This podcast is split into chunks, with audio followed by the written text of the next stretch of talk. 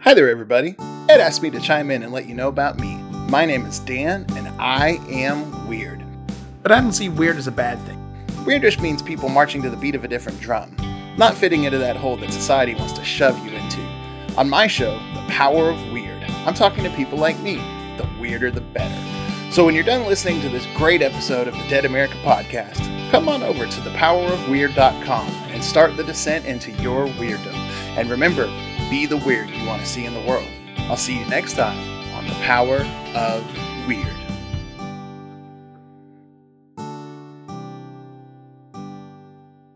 Add us, add us to your favorites. Add us to your favorites. Add us to your favorite. Are we on the air? Yes, you are.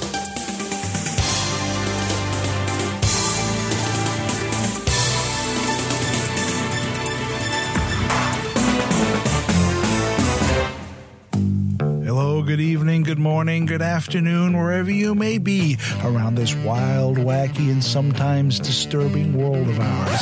Yes, that's the intro to the Mindset Podcast, a weekly attempt to open eyes and shedding light on what's really going on in the world, all done by ripping apart the media madness that masquerades as news.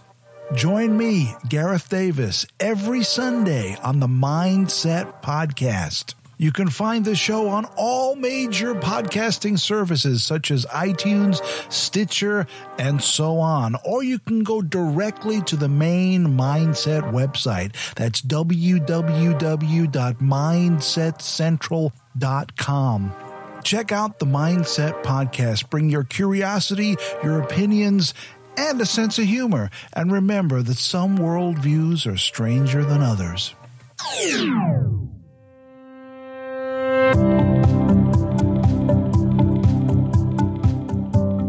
Welcome to the Dead America podcast.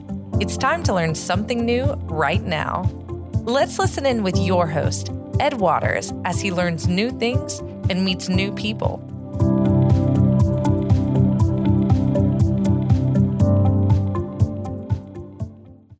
Today, we want to give much respect to our guest today, Felipe Blue. He is a Navy veteran. He was a Crip at 14 years of age, and now he has turned into a counselor. Talk about changing your narrative. Felipe, would you introduce yourself? Tell the people just a little bit about what you do and how you got to where you are. Yes, sir. My name is Felipe Bloom. I'm a mental health and addictions therapist located in Durham, North Carolina. I work for a for-profit agency to some degree, and I also have a nonprofit of my own called More Than Therapy, where I fill in the gaps in mental health services and helping services in the Durham, Raleigh, North Carolina area.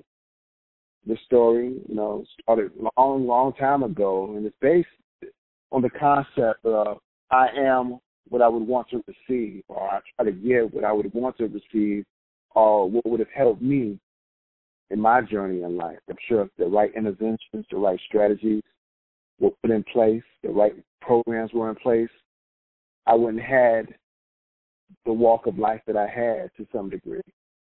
Luckily, you know what I'm saying, I was able to escape those perilous paths of life and get on the right track and be able to be a beacon of light for others.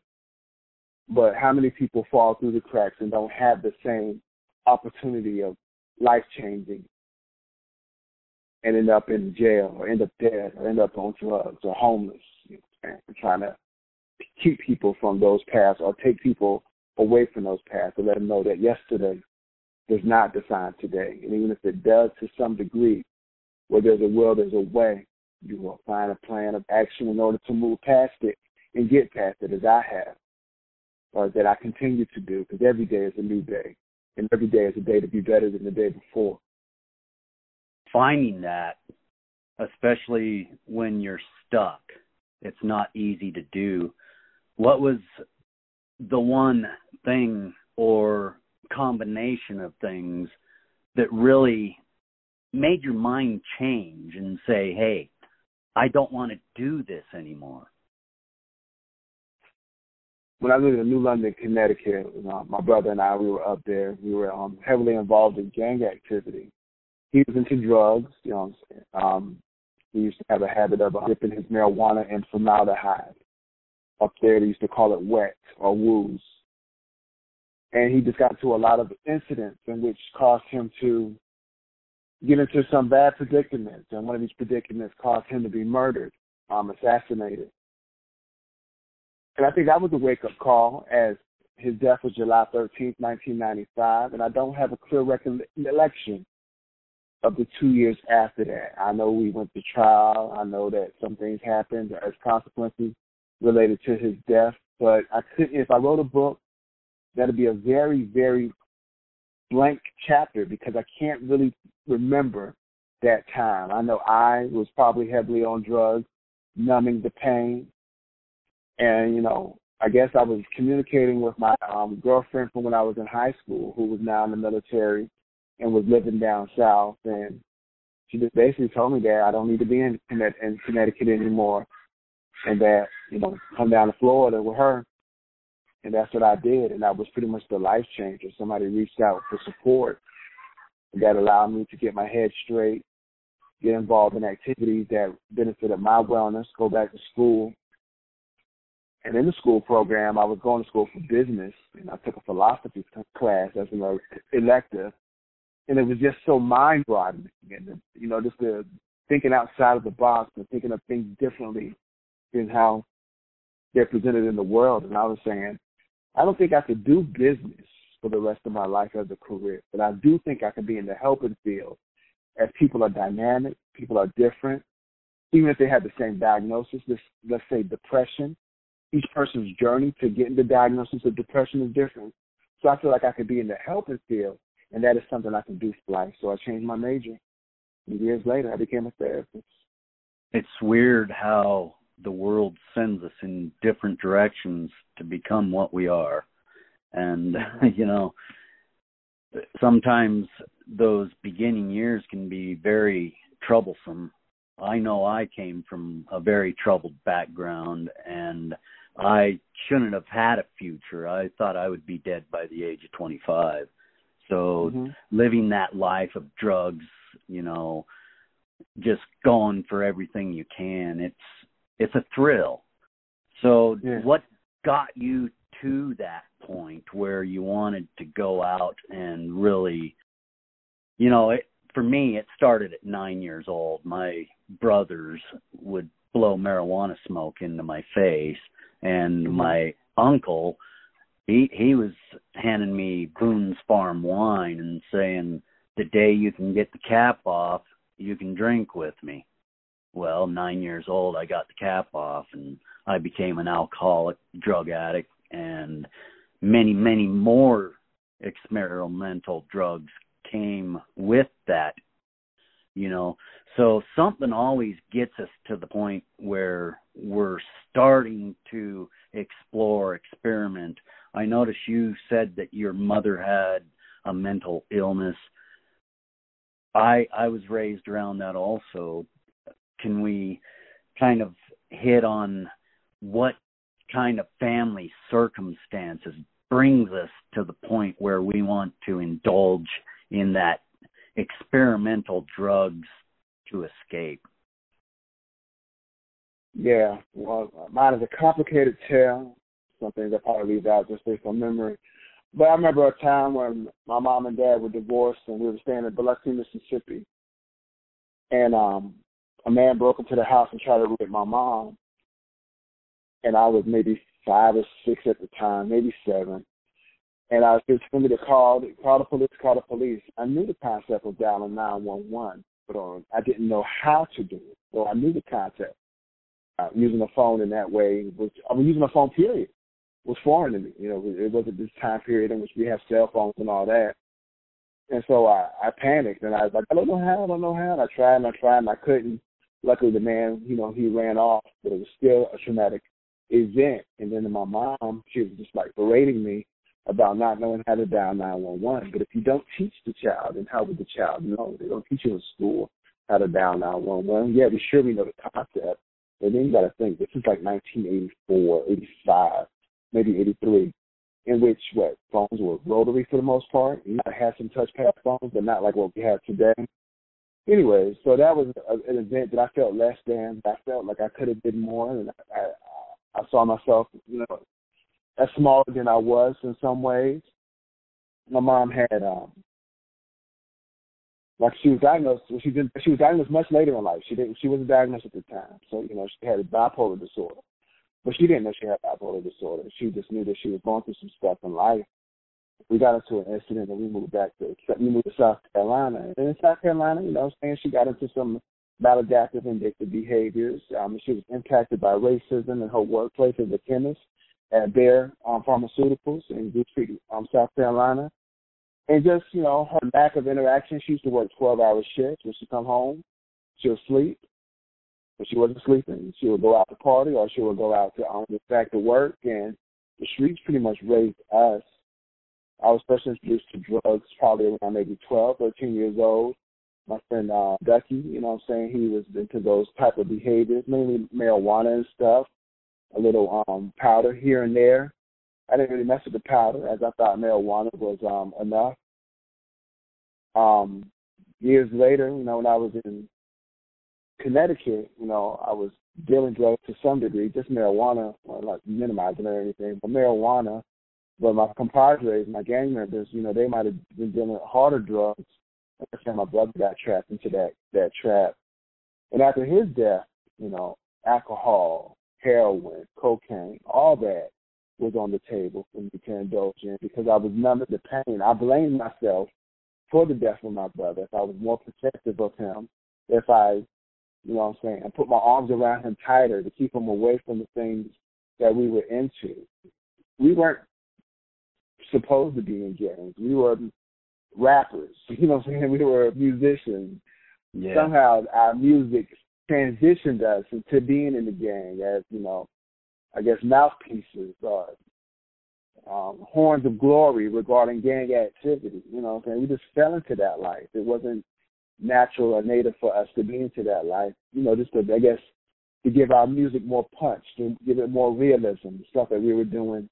We didn't want to just rap about this stuff. We wanted to be back in a reality that we ourselves experienced. And uh, in hindsight, I see that was very foolish. I think the most the, the most devastating drug to me probably was well, I never ever got into like a an accident or anything on any drug other than marijuana, which is funny. I was I was supposed to go out and get some more papers, more wraps, Philly blunts we used to take you know, take all the tobacco out, roll the weed in and blah blah blah. And I was driving and I was um I got into an accident. I was just like, what? Marijuana can cause you to have a DWI? This doesn't make no sense to me. I thought it was just an alcohol thing. And I think that was like the light bulb of wanting to change, but not yet making that left turn to change.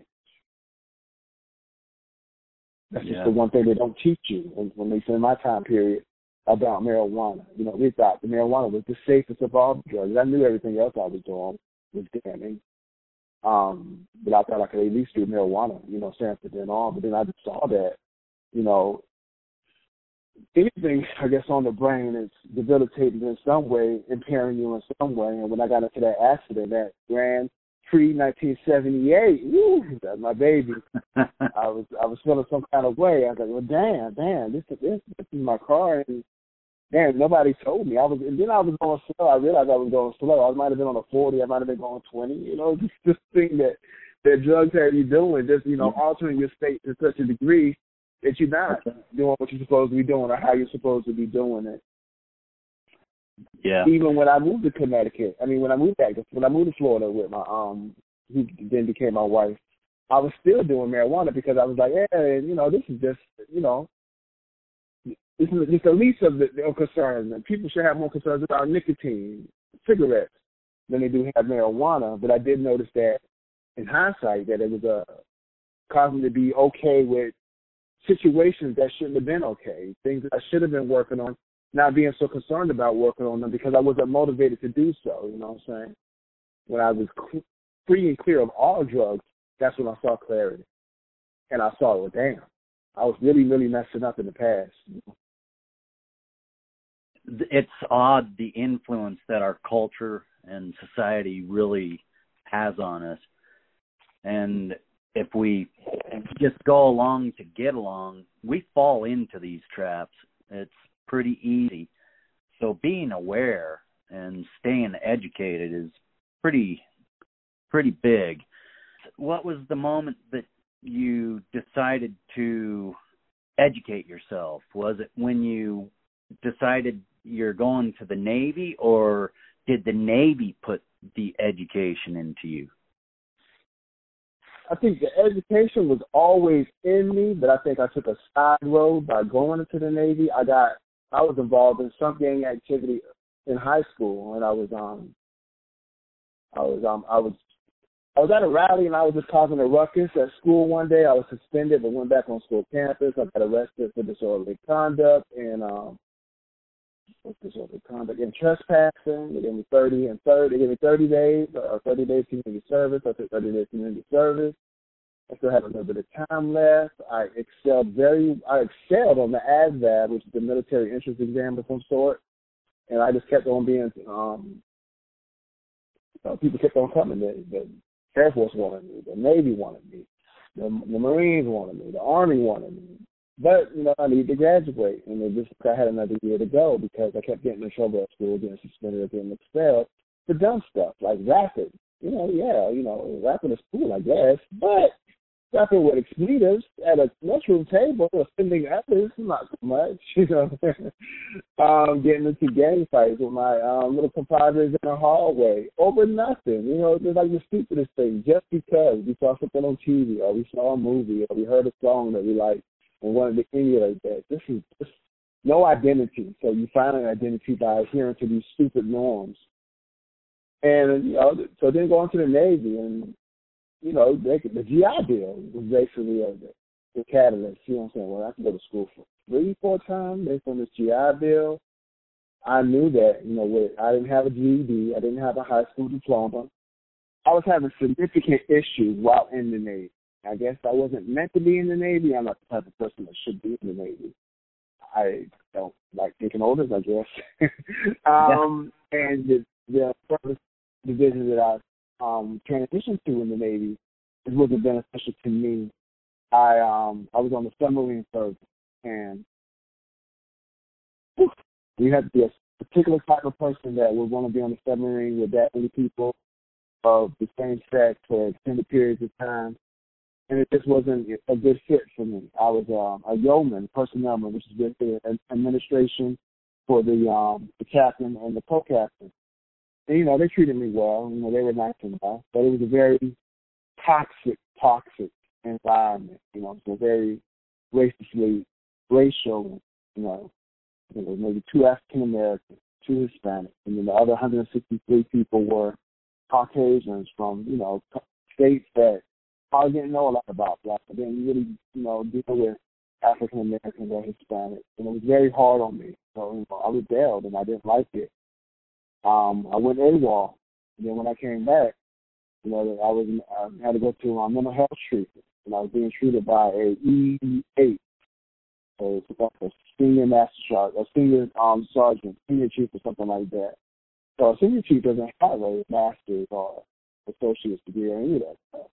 They might just be somebody like had a high school diploma, went to military three years of service, then up the ranks to E E8 if he should say derogatory remarks about me and derogatory remarks around the city that you know I spend a majority of my time in, um, stating you know basically giving me um a prognosis or an indication that my life is going to be shit based on how I was living. You know, they're trying to give me a self-fulfilled fantasy of of, of, of a, a perilous life that would end in jail or death.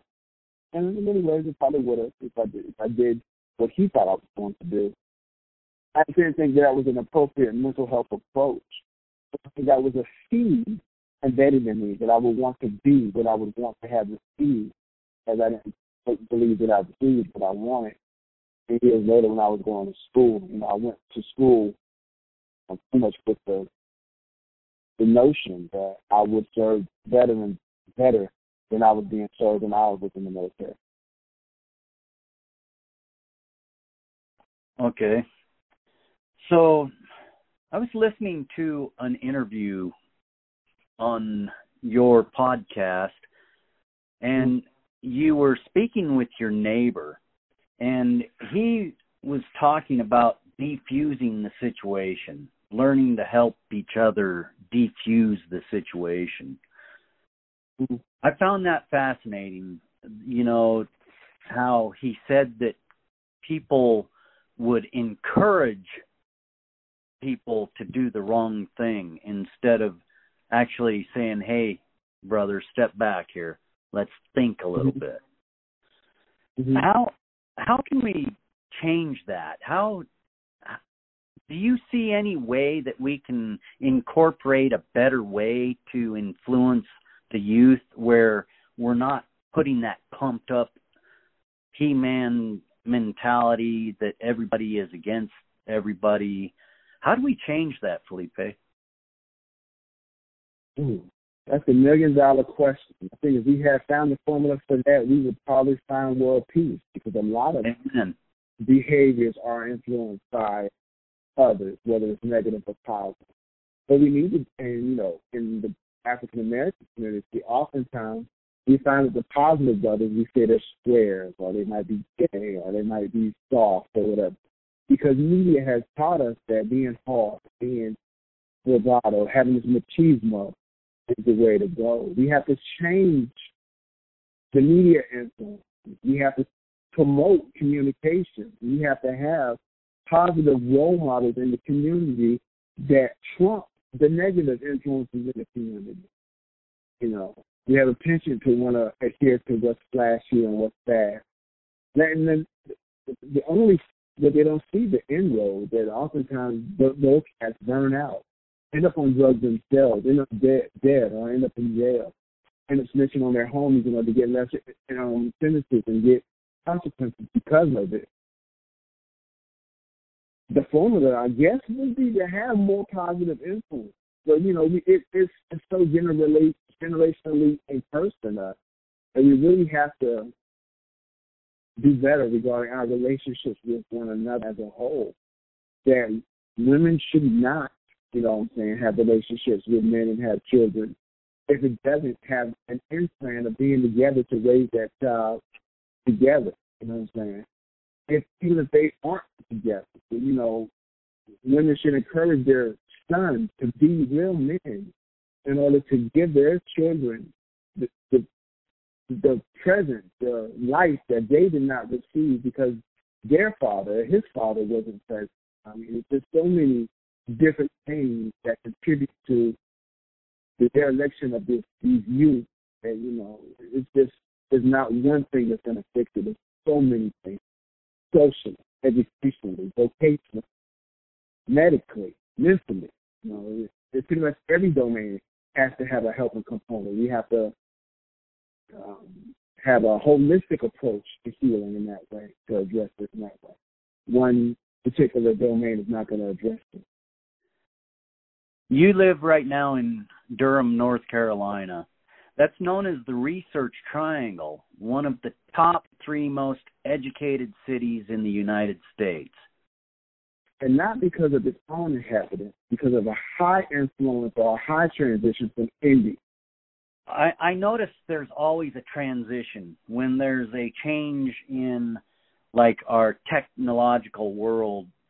It started in Silicon Valley. It's really Mhm. starting to branch out from there and Right. Durham is one of those places that really a lot of people have their sights set on.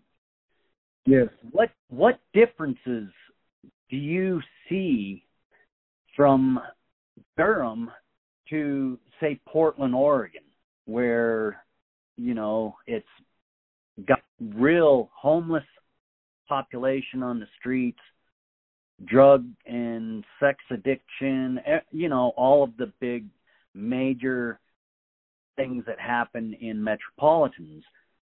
What's Mhm. what's the difference? What makes people look to that area to you know congregate to? Why aren't you seeing the same problems as you are or are you seeing the same problems as Portland, Oregon, and we're not just hearing about it? I would say, based on what you said, that we have a lot of those same problems because of the influx of um, high, high salary people in the area who go to the RTP, who work in the RTP, that displaces other people in other housing um, areas. Um, Durham is having a high influx of gentrification, changing old houses into newer houses. A house that they might have bought for forty, flip it, is now worth three hundred thousand or more. Next to a house that's still forty, because they haven't flipped that one yet, or they haven't bought that one from the person yet.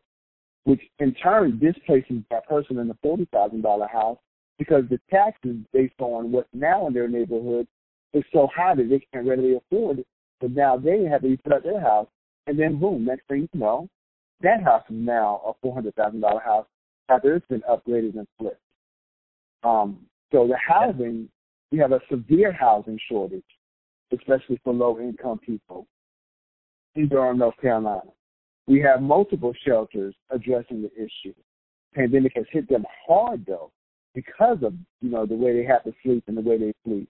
We have multiple what we call tent cities where people stay in tents in like wooded areas or off of highway areas in order because they're homeless.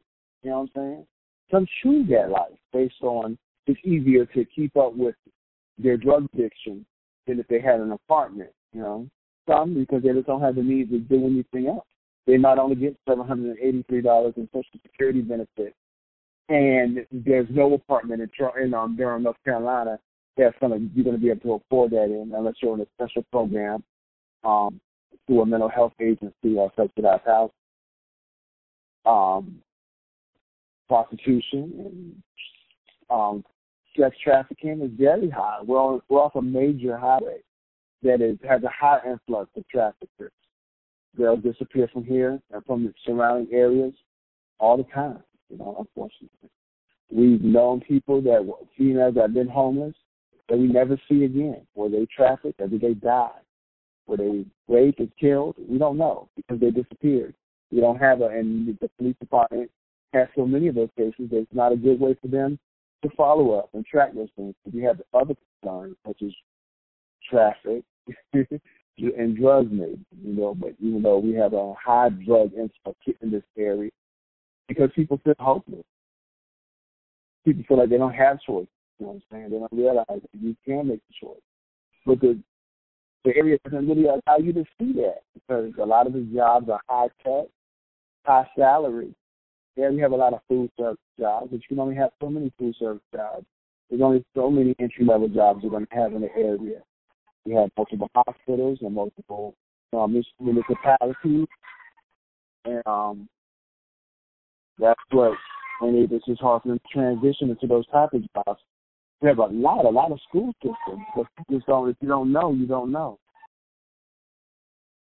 Finding out that we can be our worst enemy, that's some of the worst news we can get, but generally it's true. We can always be our worst enemy.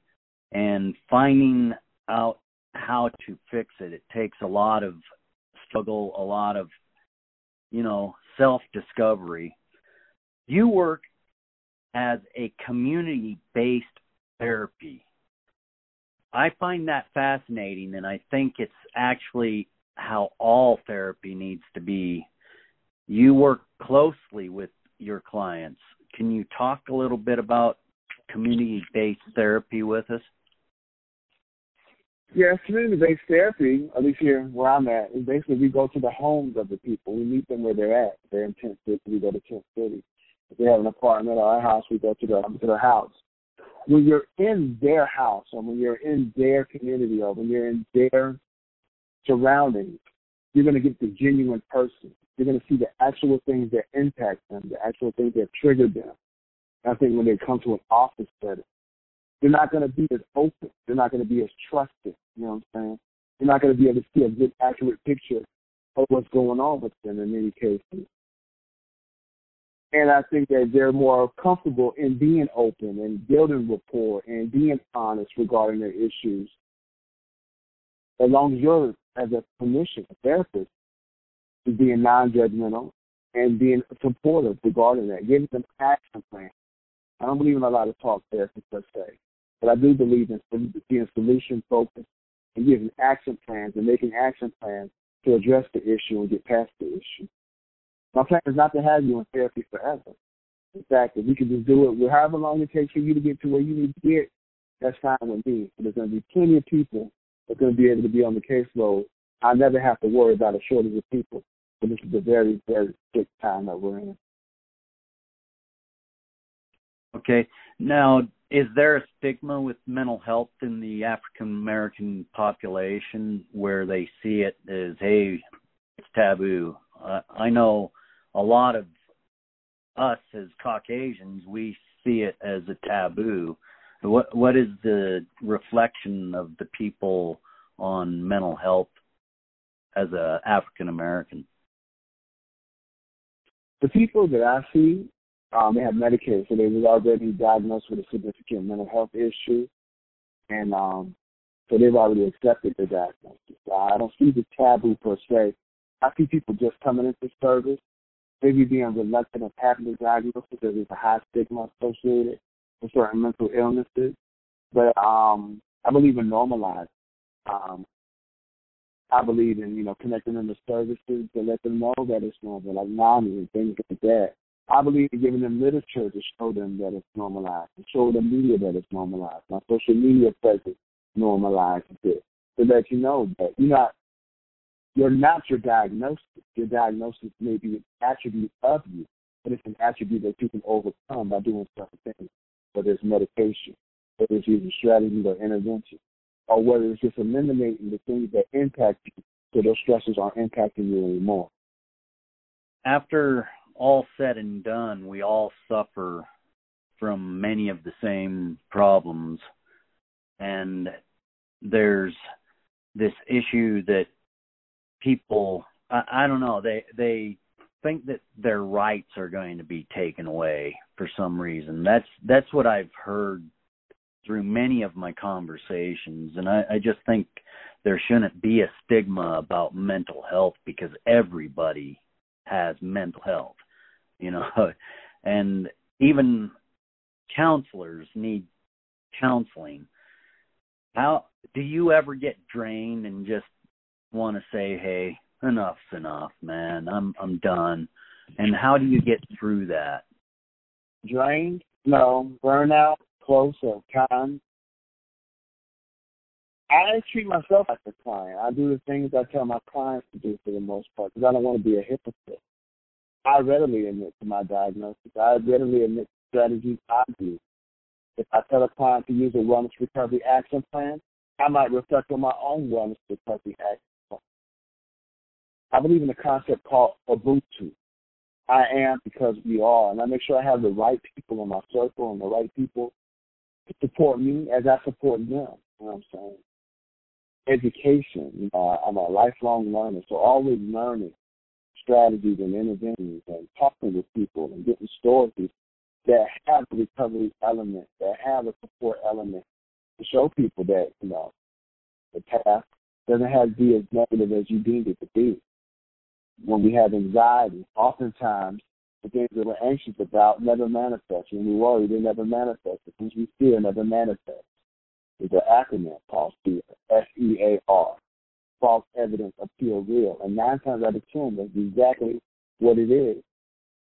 Um, reminding myself that, you know, to halt, to never get too hungry, too angry, too lonely, too tired.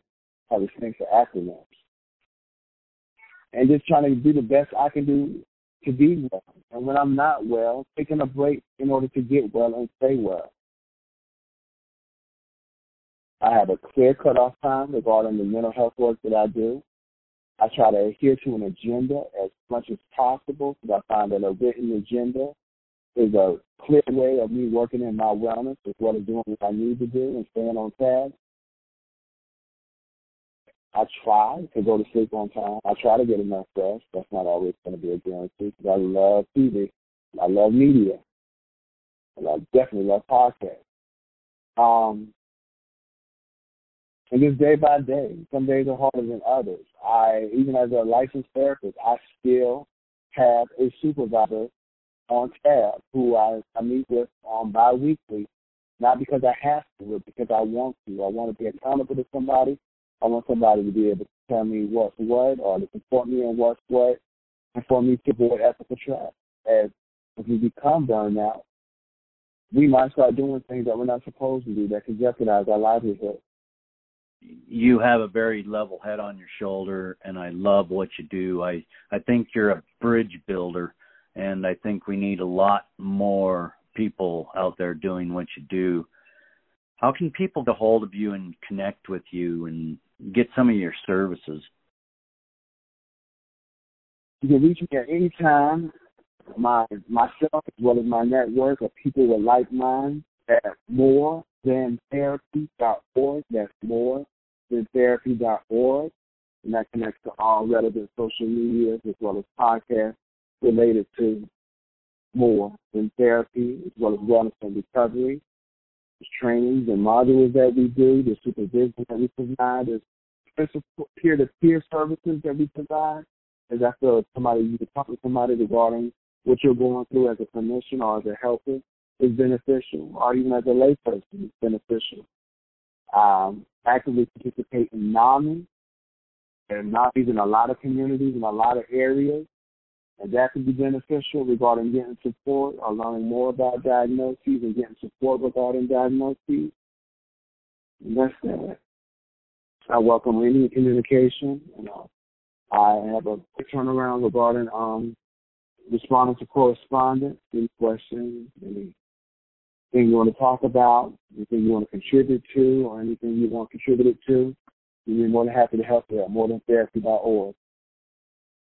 Well, I'll tell you, I do want to thank you for being on the Dead America podcast. It's always a pleasure to talk to people like you. You know, it's thank you. It's remarkable what you do. Keep doing it, and thank you for being here today. Thank you, sir. Thank you for having me.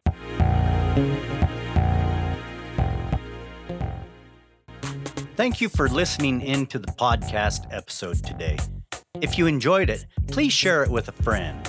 Also, please follow us on any of your podcast players. Or, if you'd like to get a little more personal with us and really identify what we truly are about and get involved with what we are doing, make sure you go over to the Google Play Store and download our new app. We can't wait to get involved with you.